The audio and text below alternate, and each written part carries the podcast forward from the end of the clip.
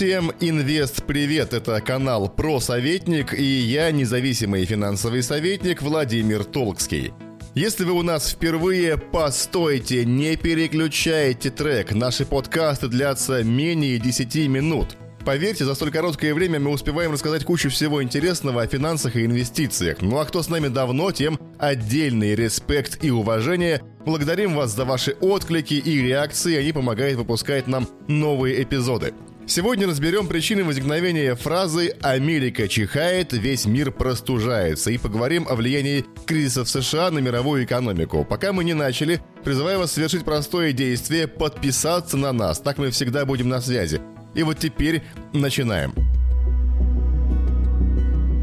Когда мы говорим о финансовых кризисах, первое, что приходит на ум из современной истории, это мировой финансовый кризис 2008 года.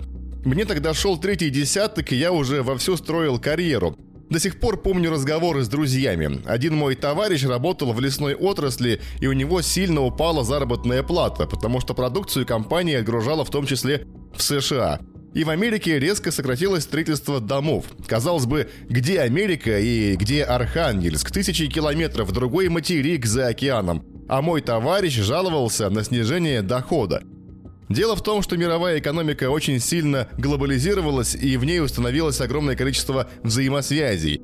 Наш российский лес и продукция деревообработки из Архангельской области сильно зависели, да и зависят от мировых цен. В США стали меньше строить, и стоимость древесины пошла на мировых рынках вниз. О причинах мирового финансового кризиса мы подробно говорили в одном из выпусков нашего подкаста. Рекомендую также его послушать, чтобы лучше понять все эти взаимосвязи. Чему удивляться, если США – крупнейшая экономика мира? На втором месте стоит Китай. Поэтому все так пристально отслеживают все новые данные из Америки. Что там с инфляцией, госдолгом, рынком труда, ВВП и прочее поскольку любой чих из-за океана неминуемо провоцирует цепную реакцию. К тому же напомню, что именно доллар – главная мировая резервная валюта. Именно в долларах измеряется все и вся, от стоимости биткоина до котировок нефти. Соответственно, укрепление американского доллара – это всегда стресс для остальных стран. Ведь для них та же самая нефть или газ обходятся дороже – Сокращение экономики США влечет сокращение потребления ресурсов и товаров. Это также сказывается на мировых ценах и буквально тащит вниз все страны, которые связаны со штатами торговыми отношениями. Почему и как именно доллар стал мировой резервной валютой, я рассказывал в своем самом первом выпуске нашего подкаста. Да, сегодня много разговоров о фрагментации мировой экономики и формировании новых валютных зон, но будем откровенны, это процесс не быстрый. Чтобы привести какой-то понятный и яркий пример. Сокращение баланса ФРС. За время пандемии для оказания мер поддержки американской экономики было напечатано огромное количество долларов. В силу того, что у США есть такая привилегия, как доступ к печатному станку главной мировой валюты.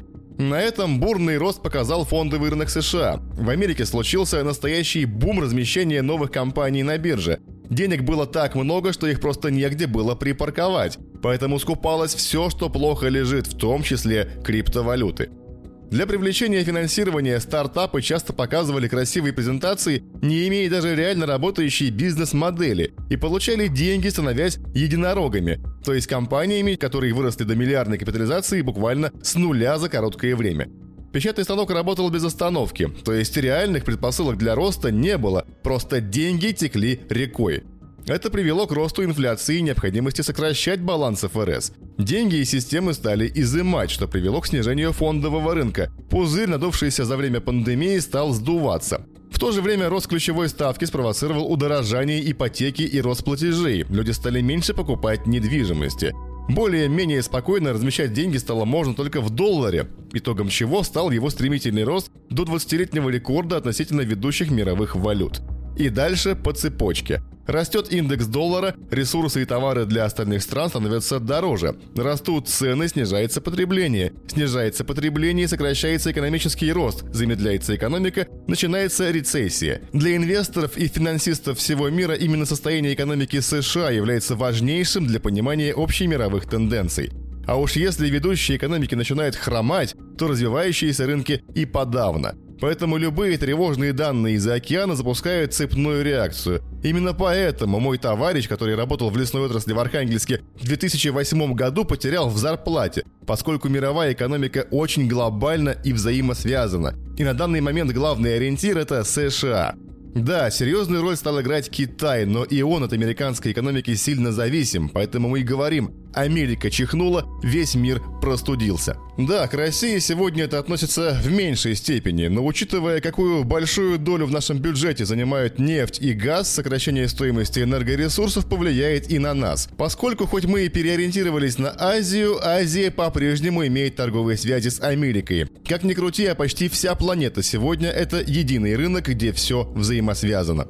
Напоминаю, если вам интересны наши подкасты, то самое логичное решение на нас подписаться, так мы всегда будем оставаться с вами на связи. Мы выпускаем новые подкасты каждую неделю, а еще у нас есть статьи, посты, новости, аналитика. В любой соцсети нас легко найти, если просто написать в поиске слово «просоветник». Ищите нас и смотрите наши эфиры, слушайте подкасты, читайте статьи и посты. Спасибо, что дослушали до конца. До встречи!